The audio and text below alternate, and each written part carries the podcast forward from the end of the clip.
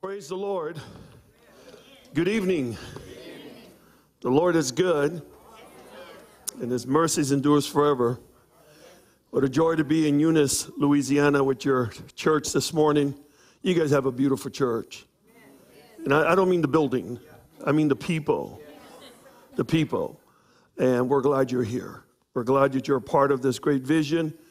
And uh, the other churches that are here, God bless you.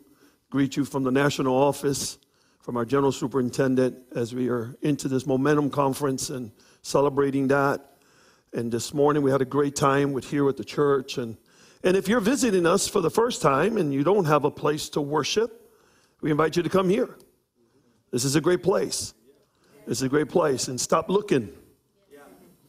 The grass is only greener where you water it. Come on now. Yeah, yeah. Some people, some people are like, I thought it was going to be light tonight. Why is he coming after us so fast? Yeah, we're, we're Elizabeth and I, we've enjoyed your pastors and the leadership this afternoon. After the third service, we had a gathering and just kind of poured into the leadership, some of the leadership uh, this uh, afternoon and, and being able to just encourage this church to continue to dream. You guys, I want to hear great things from this church. That you guys are, are building, you're expanding God's kingdom in the middle of a pandemic. And this will end, this craziness will end one day. And we want to be able to make sure that we we are continue to uh, empty hell and fill heaven to the glory of God. That's the that's the mandate of the church. There's so many mandates today. You do have a mandate. And that is to continue to preach the gospel. Not only here in, in Louisiana, but around the world, as you're part of missions and so forth. Well, many of you all got a chance to know who I am and Elizabeth, my, our children. We showed our pictures this morning, and we talked about that uh, love is the currency of heaven. We shared with you all that it is a, it's a requirement, if you will, that we withdraw from the currency of heaven. That Bible study, prayer, fasting, those are good disciplines, but love is the currency of heaven.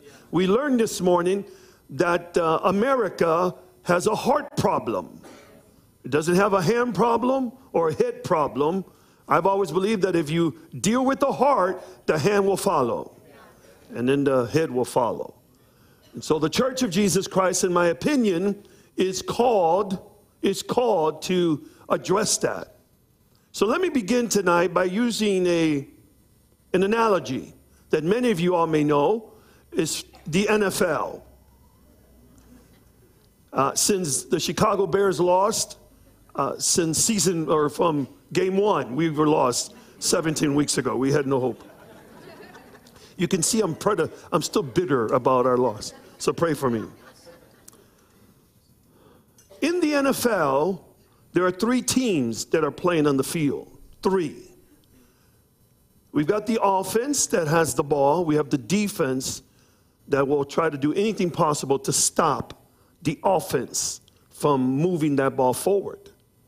We know those two teams, and each one of those two teams have separate uniform that you can distinguish them in the field. But there's a third team that many of us overlook, and they're called the referees. There are nine of them, and they have a uniform. And they have a playbook that has been sanctioned by New York. They have a playbook that has been sanctioned by New York. That when they see something wrong on the field of play, they throw a flag. They'll throw a flag on the defensive side, and they'll say, unnecessary roughness, fifteen-yard penalty, automatic first down. And then they'll throw a flag on the offensive side. Delay of game. You can't do that. Five-yard penalty. You're going back. You never see, you never see the referees take off their uniform and join one of the other teams. You never see that. And I believe that we, we, the Church of Jesus Christ, we are called to be the referees. That we are to speak in the field of life. That when we see something wrong on this side, we call, we throw a flag and say, you can't do that. You can't be burning buildings and stealing people. You can't, you can't do this either. And you throw a flag. That is the job, in my opinion, that is the job of the church. We're never called to take off our uniform to join one of the other teams. And I've been telling people across America, you don't represent the donkey or the elephant. You represent the lion from the tribe of Judah. That's who we represent. And I'm afraid that many of us in twenty twenty, we took off our uniform as the prophetic voice and we try to join one of the two teams. And I've been saying, no, no, no, no. Keep your uniform on. We already have a playbook. It's called the Bible. Come on, somebody. I love the last service. There's no other service after this, y'all. My flight doesn't leave. Our flight doesn't leave till like six in the morning, so I can be here all night. We have a playbook. It's called the Bible. And we're called to speak what the Bible says. People may not like it. The defense or the offense may not like it. But it's not my playbook. And you have been sanctioned by God to throw the flags of what's happening here in America. So go out there and represent the kingdom of God and throw the flag. And so tonight, I want to just challenge you all to become the commission church. If you're taking notes, it's called the commission church. We have been commissioned by God. We are commissioned. We don't have to wait till Washington, D C to tell us who we are. We know who we are. We don't need to wait for Hollywood to tell us who we are. We know who we are. We are the church of Jesus Christ. And that has not changed since two thousand years. That has not changed. Are you with me this evening? Yeah. So would you stand with me for the reading of God's word? I'm old-fashioned like that. Let me see if I get that water here, baby. There is, uh, no, you're good. I'm going to John chapter twenty, verse twenty-one. I've entitled this, The Commission Church. John twenty, twenty-one. When you have it, say amen. Amen. If you don't have it, say, wait a minute. Okay, John twenty is after John nineteen. And it's one of the Gospels. Matthew, Mark, Luke, and John. That's where I'm at. John twenty, twenty-one. The word of the Lord says this. Jesus said to them again, peace be with you. As the Father has sent me, even so I am what? Sending you. I'm sending you. So if you're wondering what you're going to be doing, you're going to be sent. This is a good time. If you don't want to be sent, this is a good time to vacate. Because God doesn't save you so that you can sit in a chair in a church for twenty years doing nothing. He doesn't take you out of drugs and alcoholism. He doesn't save your marriage and heal your marriage so that you can sit in a chair doing nothing. Come on now. You still love me? He saves you. He saves you so that you can become a proclaimer of the gospel of Jesus Christ. Father, in the name of Jesus, we come before you this evening. Thank you. Thank you, Lord, for this beautiful, beautiful church and people. Lord, when we open your word, you speak to us. And when we pray, we speak to you. And we've always believed, God, that if you're not with us, and if you're not with me tonight, I don't want to speak. Because your presence makes the difference in our lives. So Holy Spirit, Holy Spirit, move. Come on, just take sixty seconds right now. Holy Spirit, move in my life.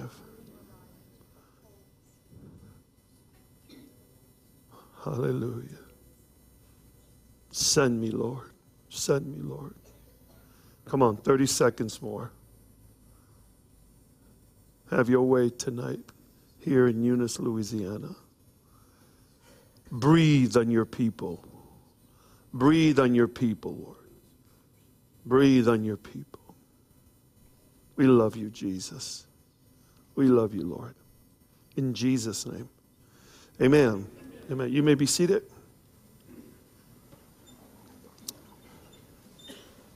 One of the greatest institutions on planet Earth is the church. We are saved people. If you're taking notes, we are saved people and we are sent people. We're saved and we're sent. We're saved and we're sent. We're saved and we're sent. That's right, you got this. And we're sent to do what? To disciple. After World War One, the League of Nations was established after World War One, with the primary purpose of bringing peace into the world. In nineteen forty-five, after World War Two, the United Nations was founded, again to establish peace in the world. Approximately fifty to fifty-six million people died as a direct cause of that war, of World War Two. And people were determined to never allow such atrocity again. Did you know, this evening, did you know that after World War Two was established, that the United Nations was established after World War Two, that we've had over two hundred eighty-five armed conflicts on planet Earth since nineteen forty-five? Did you know that the United States of America has been in five major wars since nineteen forty-five?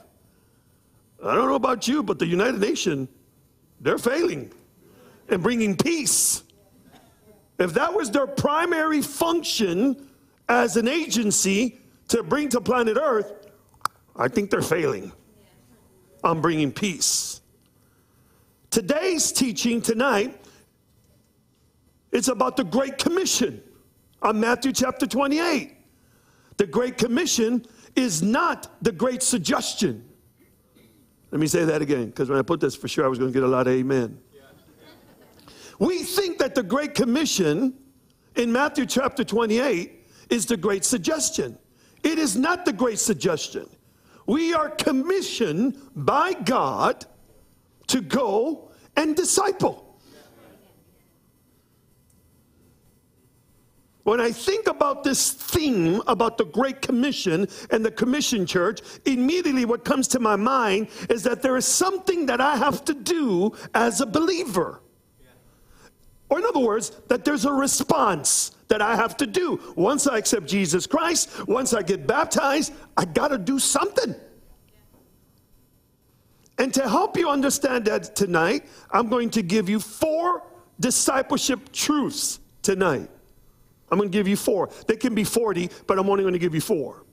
Number one, that discipleship is a command. Number two, discipleship starts at home. Mm.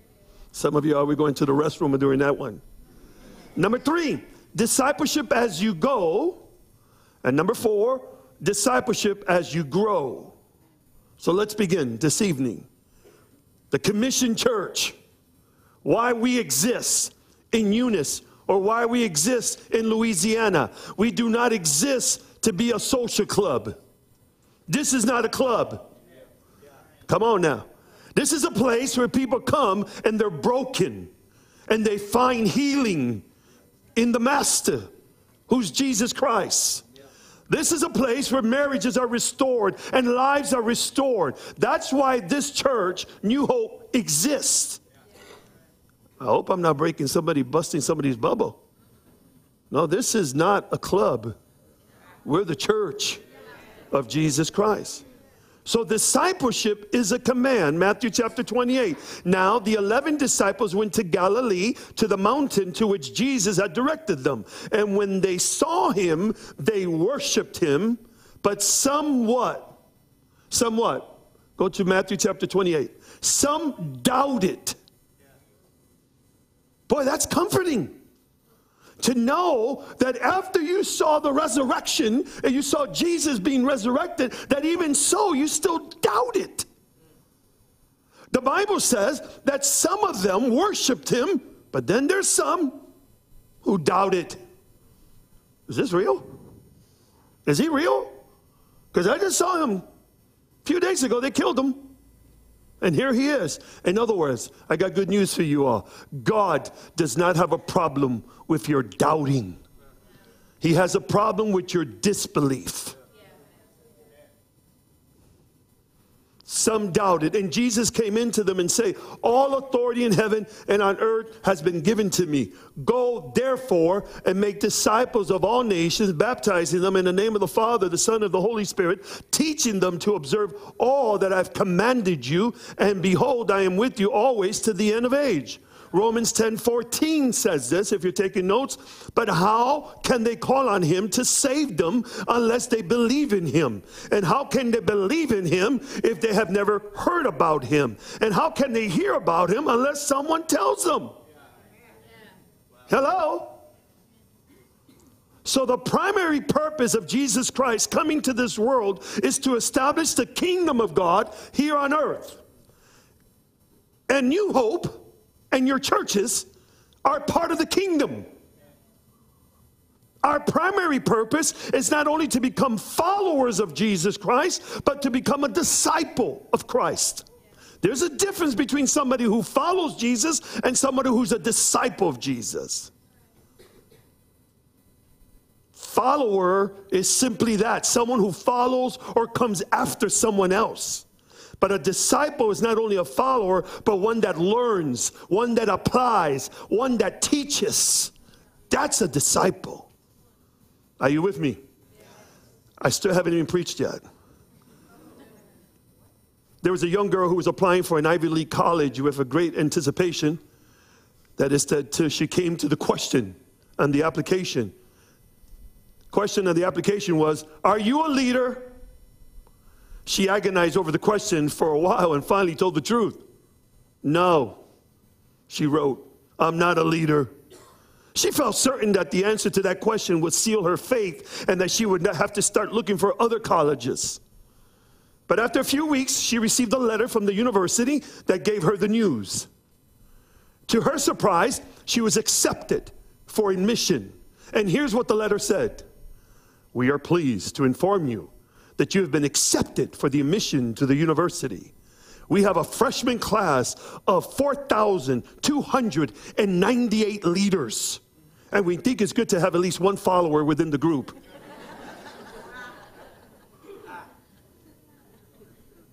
The very last thing that Jesus instructs to his disciple is to do, to do what? To go and make disciples.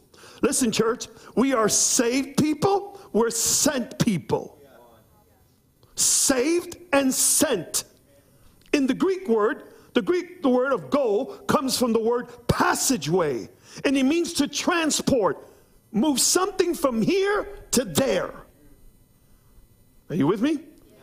To go means you transport something from here to there. I take the gospel, I take my life, and I transport me from here to there. I don't stay here for twenty years. The same word, go, is found in the encounter of the centurion soldier in Matthew chapter eight, verse nine. And he says, for I too am a man under authority, with soldiers under me. And I say to one, go, and he goes. And to another, come, and he comes. And to my servant, do this, and he does it. Is going. When you and I are being sent, it's because we are submitting to the authority of Jesus Christ and the commandment of Jesus Christ. Come on, mom and dad, come on. How would you feel that if you go out on a dinner and you leave three things for the kids to do, and you need to do this, and you need to go to the store, and you need to do this, and when you come back, not one thing is done? Somehow they questioned your authority, or there was not going to be any repercussions. Go. Because out of your obedience, out of my obedience, we will find our miracle, our blessing. Go. Go dip yourself seven times in the Jordan River. Even though the river nearby my house is cleaner than the Jordan River, so what? Go dip yourself. Why do I have to walk around the walls of Jericho seven times? Just go. Your miracle. Listen to me. Your miracle and your blessing is attached to seven instructions in the Bible. But we Americans, we're like, how long? When am I going to come back? How long is this going to be? You know how we are. We need to know all the details before we go. And there's sometimes when you're serving God, you just don't know those details. I'm just going to go in blind faith because you said so. It's there. It's there where you find your blessing. When you operate in faith, that you trust the master. And as a disciple of Jesus Christ, you trust the go. That's why I love the story of Luke chapter five. You remember that story of Luke chapter five where Jesus comes down to the Lake of Gennesaret and he's coming down. And the Bible says, and there were two boats by the Sea of Galilee. Two! Is it a big deal, Pastor Choco? O M G, it's a big deal.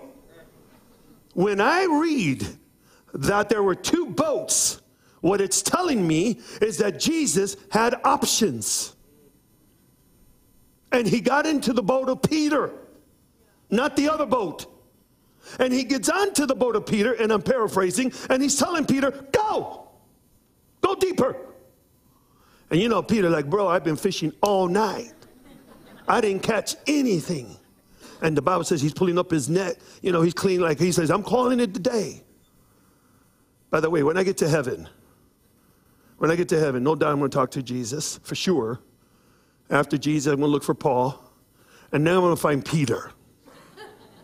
I'm going to come to Peter and say, bro, everywhere in the Bible where you were fishing, you never caught anything.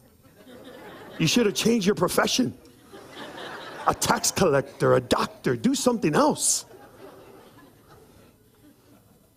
But if you say so, Peter's like, if you say so. And he goes out into the deep. And Jesus does his thing. You know the story. And he tells Peter to throw the net on the other side. And he catches multitudes of fish. He would have never gotten a miracle. He would have never received an assignment. He would have never seen the master at work. Remember, remember, it was Jesus who called Peter. In the first century, it would be the disciple who would find the rabbi. In the first century, he would come to this church, and if he were like the way that Chris was preaching, he would stay here and he would learn. But he would choose. But here Jesus flips the script, and he's choosing disciples. You come and follow me. You come and follow me. You come and follow. He's picking people that nobody wants. And Peter recognizes, and if you read the scripture, he falls down on the boat. He's like, I'm not worthy. Get, I'm not worthy to even look at your face. Go was a command that we're told, watch this, to make. So what do we have? What do we have? We have one command, that's to make disciples. We have three ongoing tenses. Going, baptizing, teaching. Those are tenses. Going, going to all the nations, baptizing them in the name of the Father, Son, and the Holy Spirit, teaching them to observe everything that Jesus commanded. So we have one command, we've got three ongoing tenses, and when, then what's the outcome? You would have a disciple. You would have a disciple. This is what the church is for, New Hope, to make disciples. Not to make you feel good. And not, not here, not here in Chicago. Oh, you guys are all saints here in Louisiana.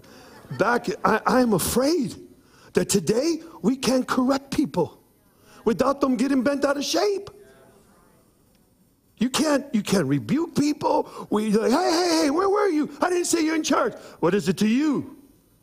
Well, I thought we're brothers. Iron sharpens iron. And when the pastor or leader is trying to correct, somehow today, we've allowed culture to go into the church. I'm trying to disciple you. I'm trying to make you a better man of God and a woman of God. I'm not here to hurt you. The church is, is called to make disciples. And this process of making disciples, look at me, this process is ongoing. You hear me? We have a commission from Jesus. He's our commander. He's our chief. He's the one we follow, the one who sets the standard for our lives. He's the one we worship. And what is a commission? It's very simple explanation. A commission is an instruction, a command, a duty. So our commission here in Louisiana is to make disciples. John twenty, John twenty, the scripture we read. Imagine with me for a moment, the disciples were in the room where they met Jesus after he died. Imagine what they were thinking. For a moment, if I'm in the room and, and I'm one of the disciples, and I know how I am, my personality is like, what, what the junk, what happened? I just saw, I saw him walk on water. He healed people, and they just killed him. You know, this would be me. Other people would be in a corner crying, I can't believe, oh Jesus, I lost my job for this guy. Me, I'm me, I'm very just thinkative. I'm like, what the junk? I mean, I told everybody that he was the guy. You know, that would be me in the room. Some of you all would be different, I get it. But there I would be wondering, what happened? We saw all these miracles, and then we see him killed. So we're all in the upper room. You're with me. We're all up in the upper room, and everybody's grabbing a corner, sitting down. I'm thinking, there I am. There's Choco in the corner. What the junk? What happened here? And then all of a sudden, Jesus walks in to the room. The resurrected Savior walks in. I'm still in the corner. And I'm like, what the junk? No. No. And you know, some of, some people, different person, oh my God, oh my God. And me, not me, I mean like, is this real? And what does Jesus say when he comes into the room? He says, peace be with you. Oh my stars, do I need that peace? Because it's not the peace that you and I think about, like shalom peace. It's not that peace or, or the peace that you may be thinking that soldiers are outside, they're going to get you. It's not that peace. I believe it's the peace that has me in the corner and that Jesus answered all my questions. All my questions. Now when he walks into the room and he says, peace be with you, he's essentially saying, Choco, everything I said is true. Everything that I said I'm going to do, I'm going to do. And I did it. Peace be with you. My word, as a disciple, it is a command from God that you and I are being led to be disciple.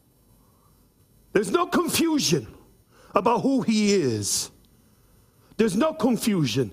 In Matthew chapter twenty-eight and, Ma and John chapter twenty, I consider these two bookends in the life of Jesus. Bookends. John twenty tells us about peace, and then he breathes the Holy Spirit on them. And then he says, I will send you. I will send you.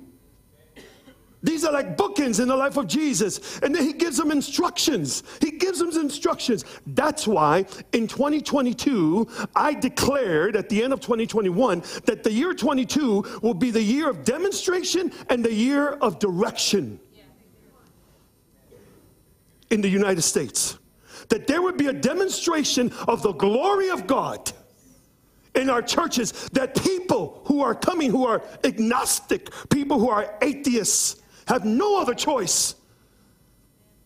But then not only does he demonstrate his power, but he also will give direction to the church of Jesus Christ.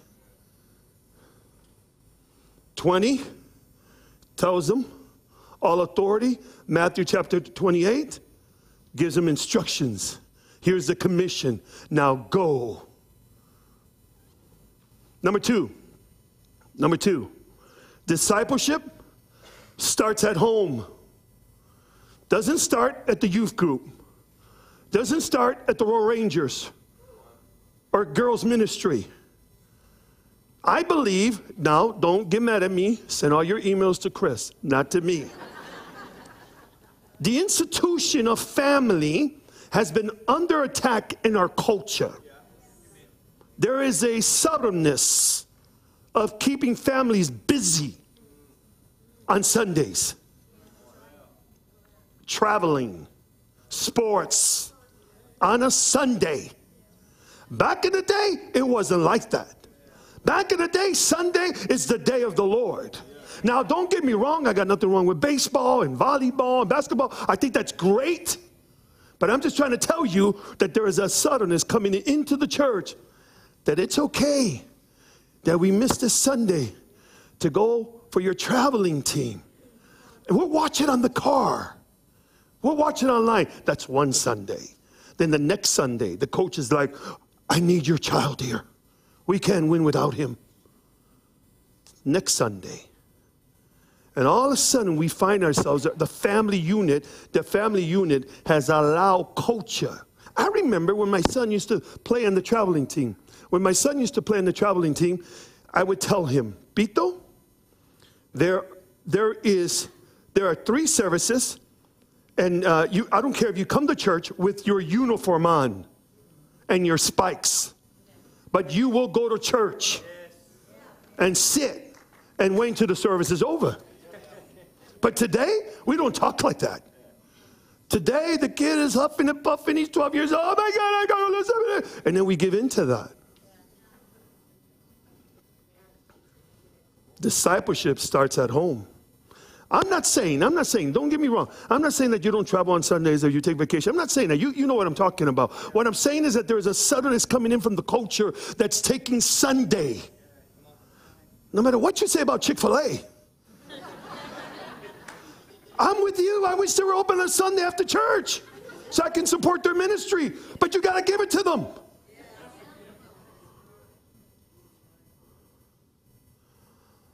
What are we teaching our kids about values? What are we teaching our children when there is no family time? We don't pray together. We don't read the Bible together as a family unit.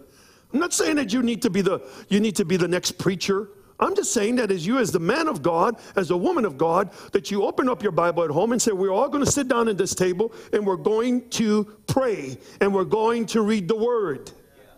Yeah. Even after our children were married, we require them to be at our house on Monday with their spouses because it was family time. And when they were younger and they lived around our house, they would recite scripture around the table. Hear, O Israel, the Lord our God, the Lord is one. And they begin to go down the road, the three of them, and recite scripture. I'm just saying that discipleship starts at home. And you cannot put the burden on the church. Train your child begins at home, in your home, in your apartment, at your dinner table, in your living room. What are some of the ways we can disciple our children? Here's this. Teach them to respect the Word of God. Yes. That there is a God. Teach them. Because if you don't teach them, they will forget what God has done for you. Just look in Joshua. Joshua.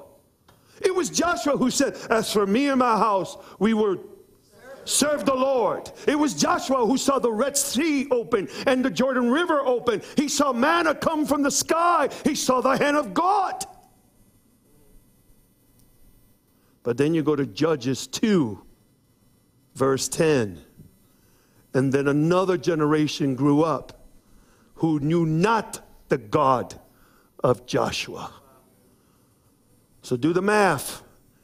Joshua, his sons, and his grandchildren's the generation. Someone dropped the ball.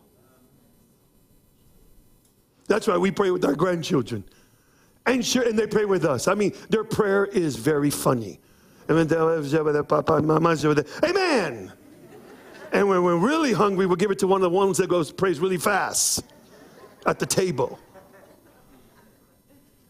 And then they start fighting about who's going to pray. So you have three prayers going on. You're, oh, for the love of God, the food is going to get cold. So teach them to respect the Bible. The Bible is not a coaster. It's not where you put your coffee cup on top of or your drink. Number two, teach them to respect authority. Respect their teachers, police officers, their pastors, Teach them to do that. Number three, disciple them to guard their minds from social media, T V. What do you allow your children to watch? Parents, you have a responsibility to protect your children from the philosophies and the ideologies that will harm their relationship with God. There's some crazy teaching out there. In my house, in my house, there was no rated R movies allowed. We would not watch rated R movies. Period. And even now, P G thirteen is questionable. You get what I'm saying? And maybe, maybe I'm antiquated. Maybe, Choco, you're just old, man. Just get with the time, bro. No, no, no, no. It's the Word of God. It transcends generation. What was good for me is good for my daughter and my son. It was good for their children. We just can't get tired of holding up the standard. Mom and dad, don't get tired. You got to keep, keep your heads up and say, as for me and my house, we will serve the Lord. Everybody get up. I was like a master sergeant, even before I was a pastor of the church in Chicago. We had an intercom system, my wife would tell you.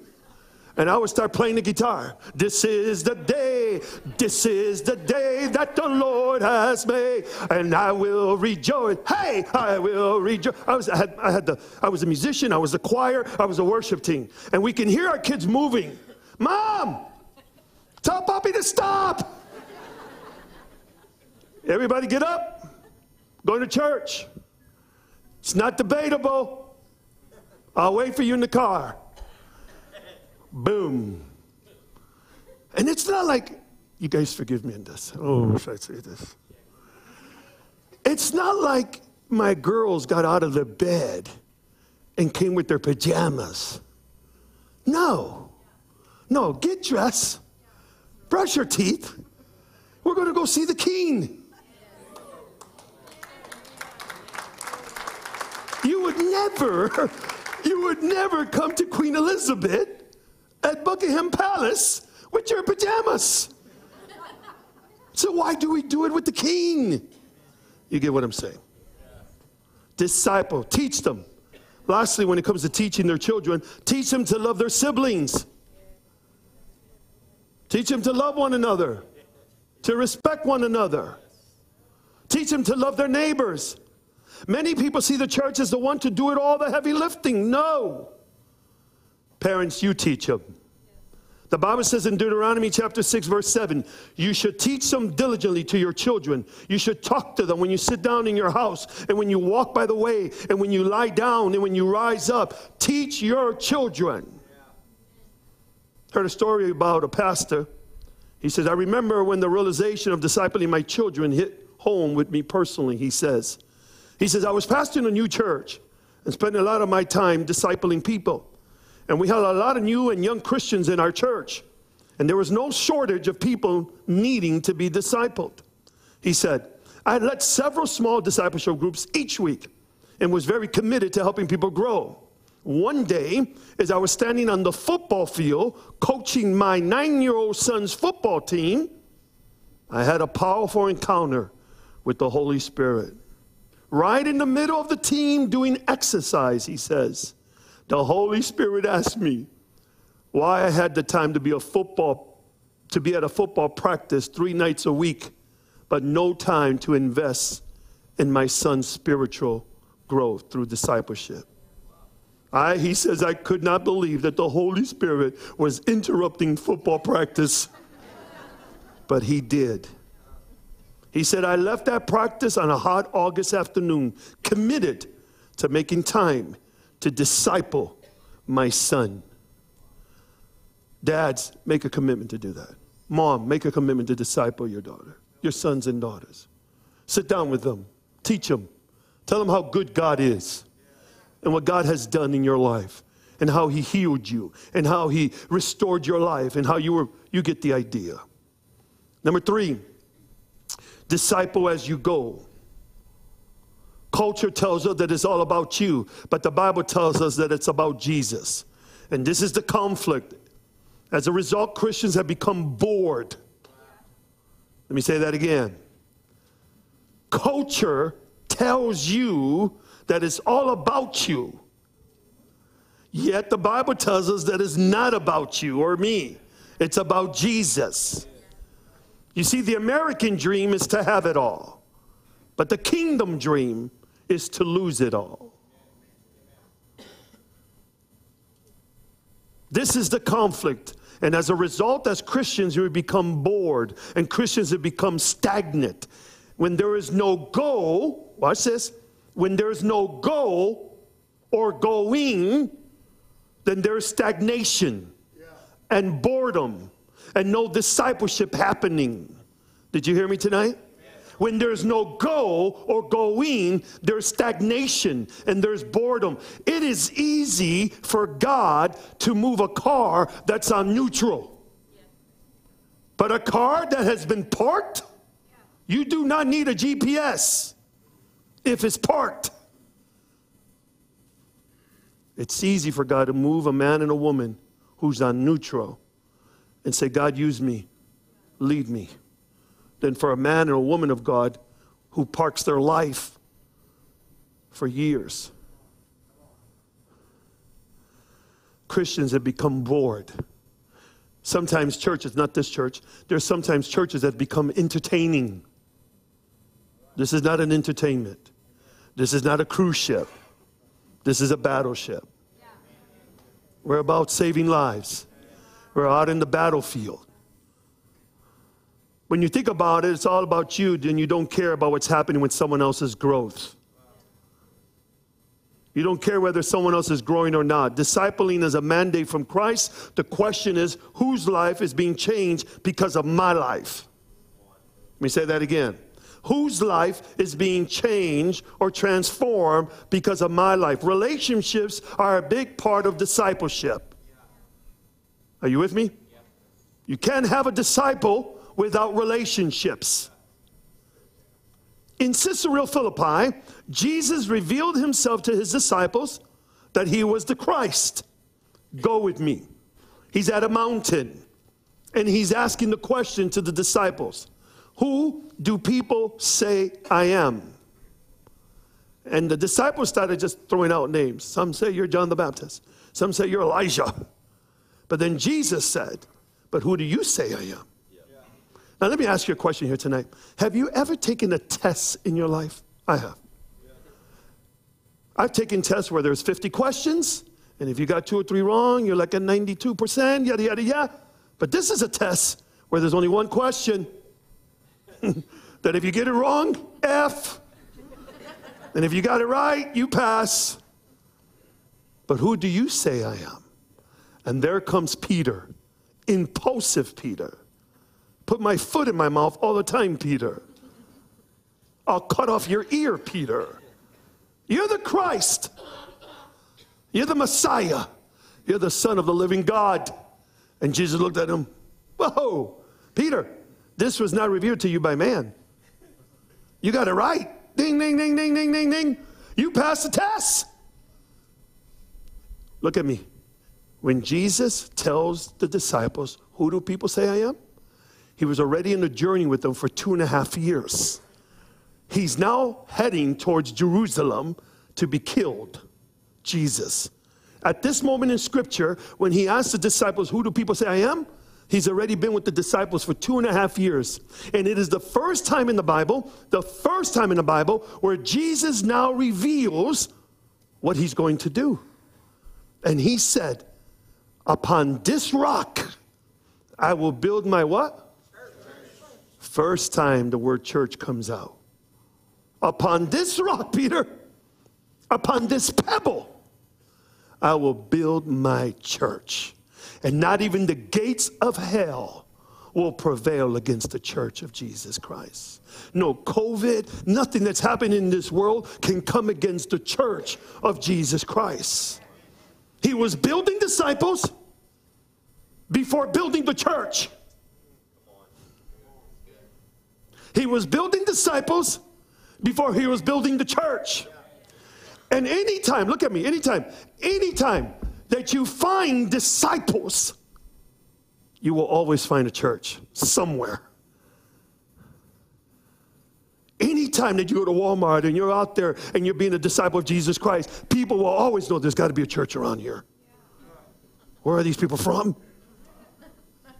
But you can find a church and not necessarily find disciples. Does that make sense? Yes. Disciples. Before he built the church, he was building the disciples. And you don't have a church without disciples. Number four, and lastly, disciple as you grow. When it comes to being a disciple, it's important to understand that we are not made and that we're being made. I'm fifty-seven years old and I'm still being made.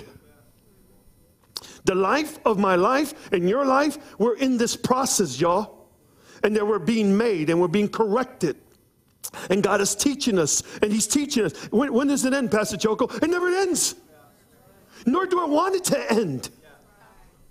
I want to get better as a man, as a husband, as a father, as a grandfather. I want to be better. So the discipling process does not end. In Luke fourteen, we receive the first requirement to becoming a disciple. In Luke fourteen, if you're taking notes, read it when you get home. Luke fourteen. All right. Here's how it goes. It goes something like this. Let's say, Pastor Chris, you're from New Hope Church, and he picks everybody up, and he says, everybody follow me outside. We're going to go walking, and you guys start walking around here in Eunice, Louisiana. And Pastor Chris is leading the crowd, New Hope Church. He's leading. He's leading. Then all of a sudden, he stops. The crowd stops. And then Pastor Chris turns around. And he says these words, whoever wants to be my disciple must pick up their cross and follow me. If you do not leave your mother and your father for me, you're not worthy of me. How many people would still follow him? How many people would say, oh yeah, no, ooh, that's too heavy. You want me to leave? It's not like Jesus wanted you really to leave your mother and father or your wife or your son and your children. It's really about priorities. Where am I in the priority of your life? Am I first in your life? Are you with me? If you want to become my disciples, you must pick up your cross.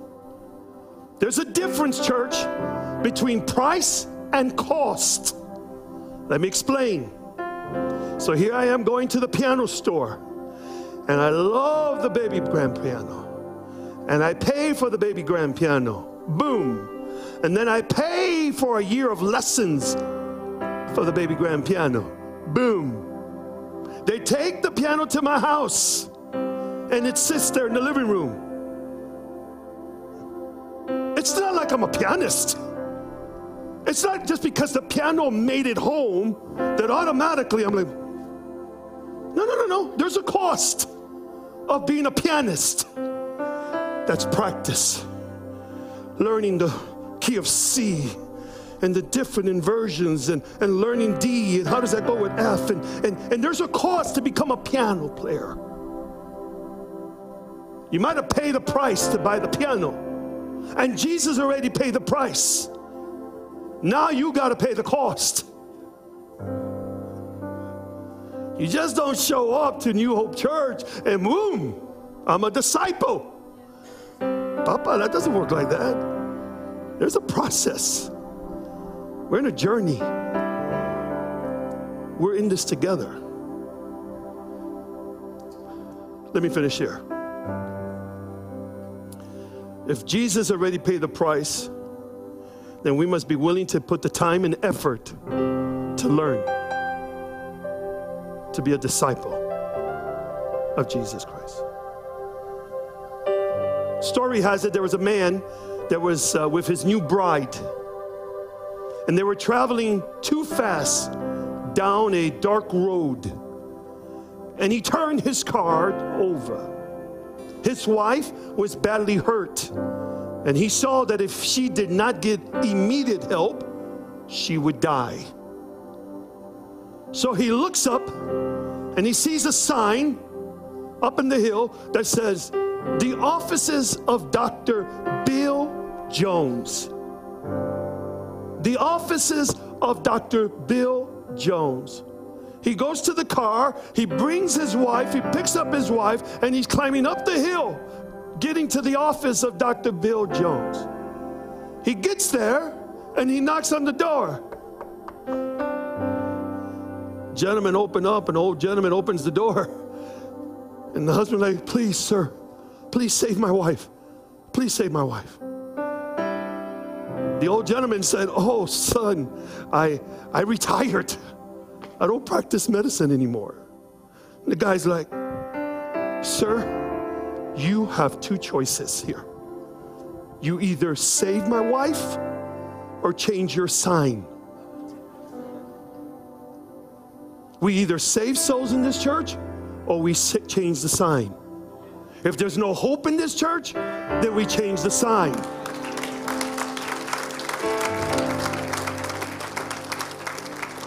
Would you stand with me tonight for a moment?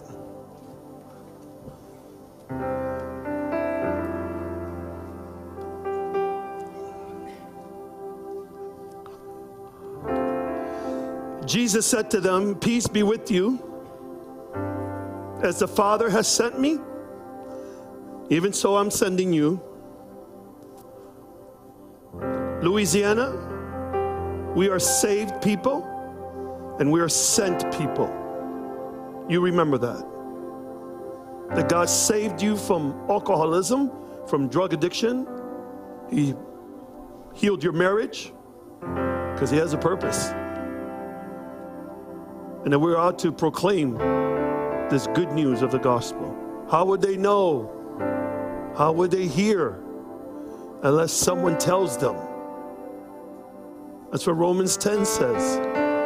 How would they know in Louisiana? How would they know if no one, if you guys don't go out there and tell them in Walmart? I know the answer. It's Jesus. You gotta go. You gotta go. The Master's coming.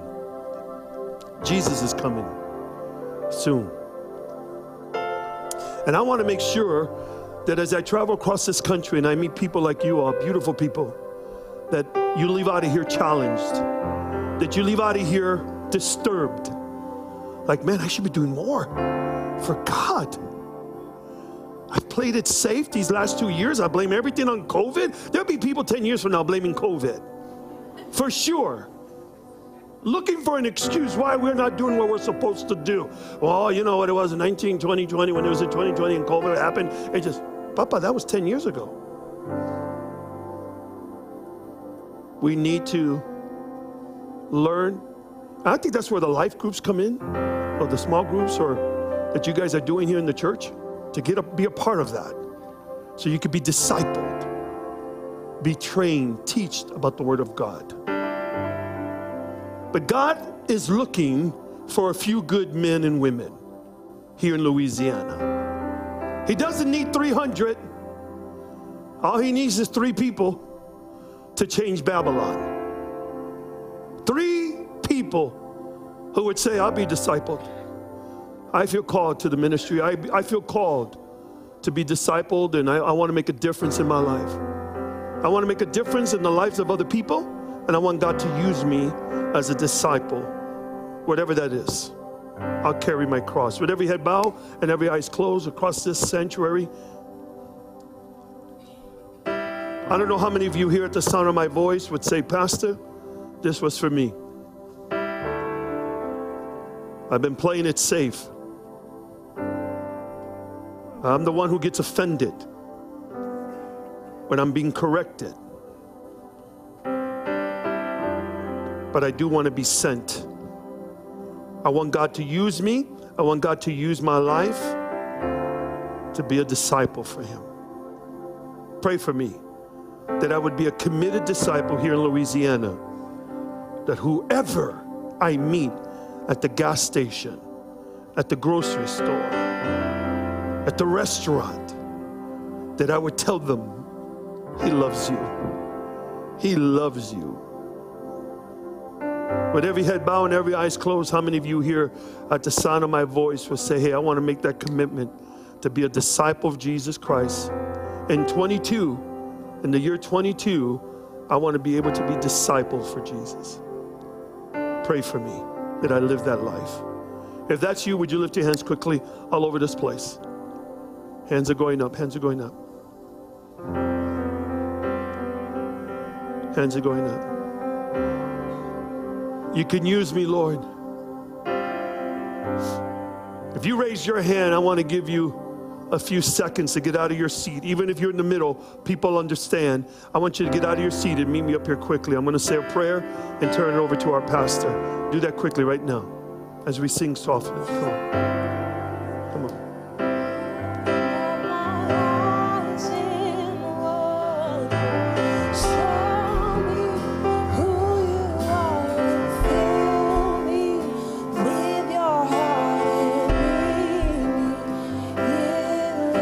Make your way.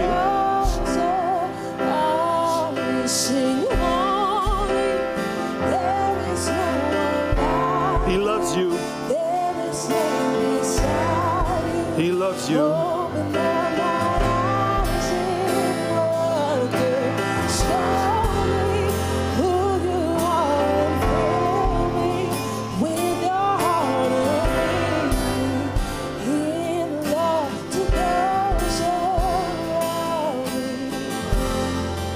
So let me say a prayer. Let me say a prayer and I turn it over to Pastor. I'm so glad you left your seats. May the day of discipling start tonight. That you would say, mold me, make me, whatever you got to do. But make me to the man of God and the woman of God that I need to become. So, Father, we come before you tonight. I lift up your children to you. There's a yearning in their lives to be discipled. Not just a follower of Jesus, but a disciple. I pray, God, that in this season, in this year of twenty-two, that it would be the year of demonstration and the year of direction. Like never before, that they would be sold out for Jesus. Help us. Would you get on our boats? Would you take us to the deep? Would you tell us our assignment? Would you show us a miracle? We need you in our lives. Help us, help us to be a disciple of Jesus Christ. So I bless them today. I bless them at this altar. That twenty-two, the year twenty-two, would be the year of closeness with you. In the name of Jesus, we thank you, Lord, and we love you, and we love you. Now I want you to look at me for a moment. Discipling is much more than just carrying the cross. It's being faithful. Right? I can't be a disciple of Jesus Christ, a man of God, if I'm not faithful to the church. I'm not faithful in my giving. Starts there. Starts there. My children learn their tithings. My kids don't give ten percent. They live in the fifteen percent and sixteen percent. They don't live in the ten percent. They don't make a lot of money, but they give their tithings to the Lord. They learned that from their father and their mother, to be faithful to God. So it begins there in the small things that you and I can do. When you look at the story of Peter, and many people make fun of Peter because he got out of the boat. When Jesus was walking on the water and the disciples were in the boat, he told Jesus, "Tell me to come." And Jesus said, "Come." And Peter got out of the boat and he started walking on the water. Why did he do that? Here's why. Because Peter wanted to do what the rabbi was doing. That's a disciple. You want to do what your pastor's doing. You want to walk like a man of God. You see his life, his marriage. In my life and the life of my wife, we were on stage. I get it. People watching us. So as I follow Jesus, you follow Jesus. But even better, in Jesus' name. Amen? Hey, love you guys. Pastor, would you come? Come on, do you appreciate the ministry of Pastor Choco?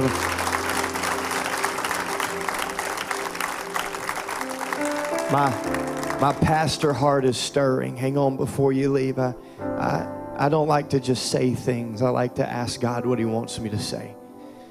And so tonight, I, I just sense this first thing. Um, you can't disciple when you're not being discipled. And in, in order to be discipled, I believe that we need to do something different. What was it that Peter did that caused him to catch fish that he would not have caught and become fishers of men that he would have never even paid attention to? He did something different.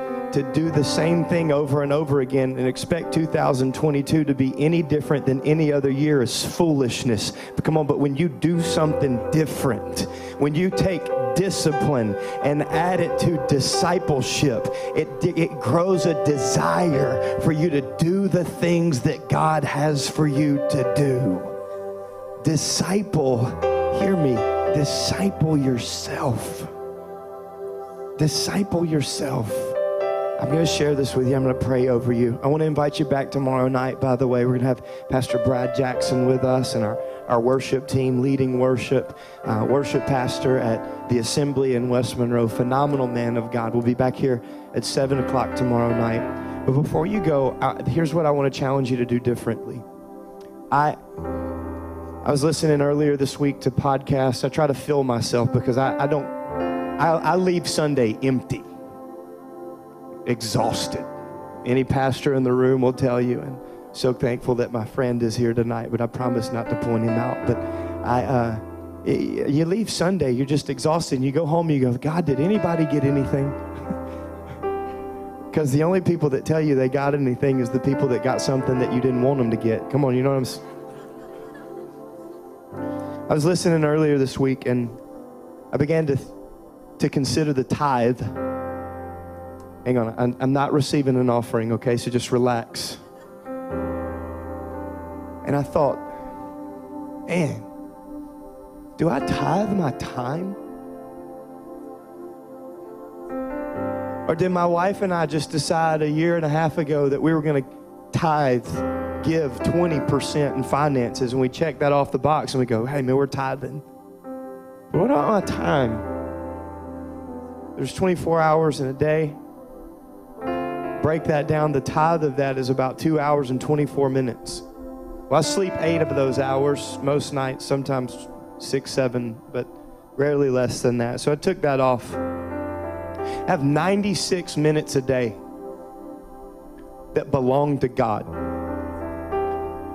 And I began to think of all the things that I do and all the people that we meet with and all the hustle and bustle and busyness and all over the place. Yeah, I'm, I'm tithing my money. I'm tithing what I find the most security in. What about my time, the thing that's actually the most valuable? Because I can't make more of it. Am I giving that to God? And so I challenge you tonight to do something different, just a very specific thing. Maybe you don't make it ninety-six minutes every day this week, but begin to give God the first of your day. Begin to give God the last of your day.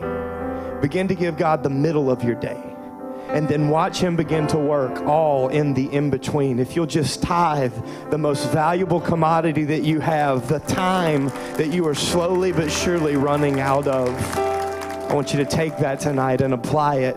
Tithing your time, of course your talent and your treasure, but give it to Jesus and watch him work with it in two thousand twenty-two in a way that you didn't even know he wanted to use you to work. Come on, lift your hands all over this worship center. Father, we're in this together, and I thank you, God, that you challenge us all. God, I pray that you would challenge our leadership, but even more challenge our followership. God, may we examine every area of our lives and see if there's any area that we're hiding from you.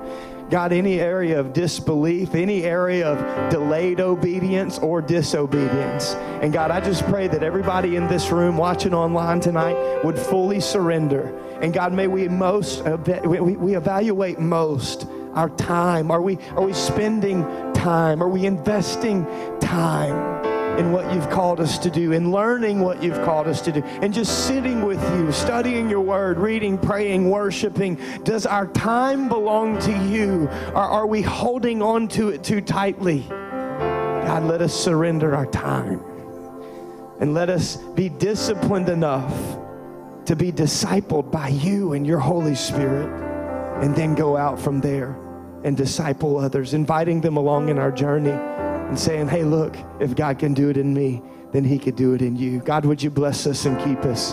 Make your face to shine upon us tonight. God, lift up your countenance, and may we go in your peace. May everything that we put our hands to be blessed. God, would you use us to accomplish your will and to walk in your ways? God, to achieve this vision of meeting people. God, looking for the people that you put in our path tomorrow that we could minister to. God, looking for the people that you've already put in our lives tonight that we should minister to. And Father, in the name of Jesus, may we grow closer to you together. It is in your precious Son, Jesus' name, we pray. Amen and amen. Come on, give God praise one more time. God bless you.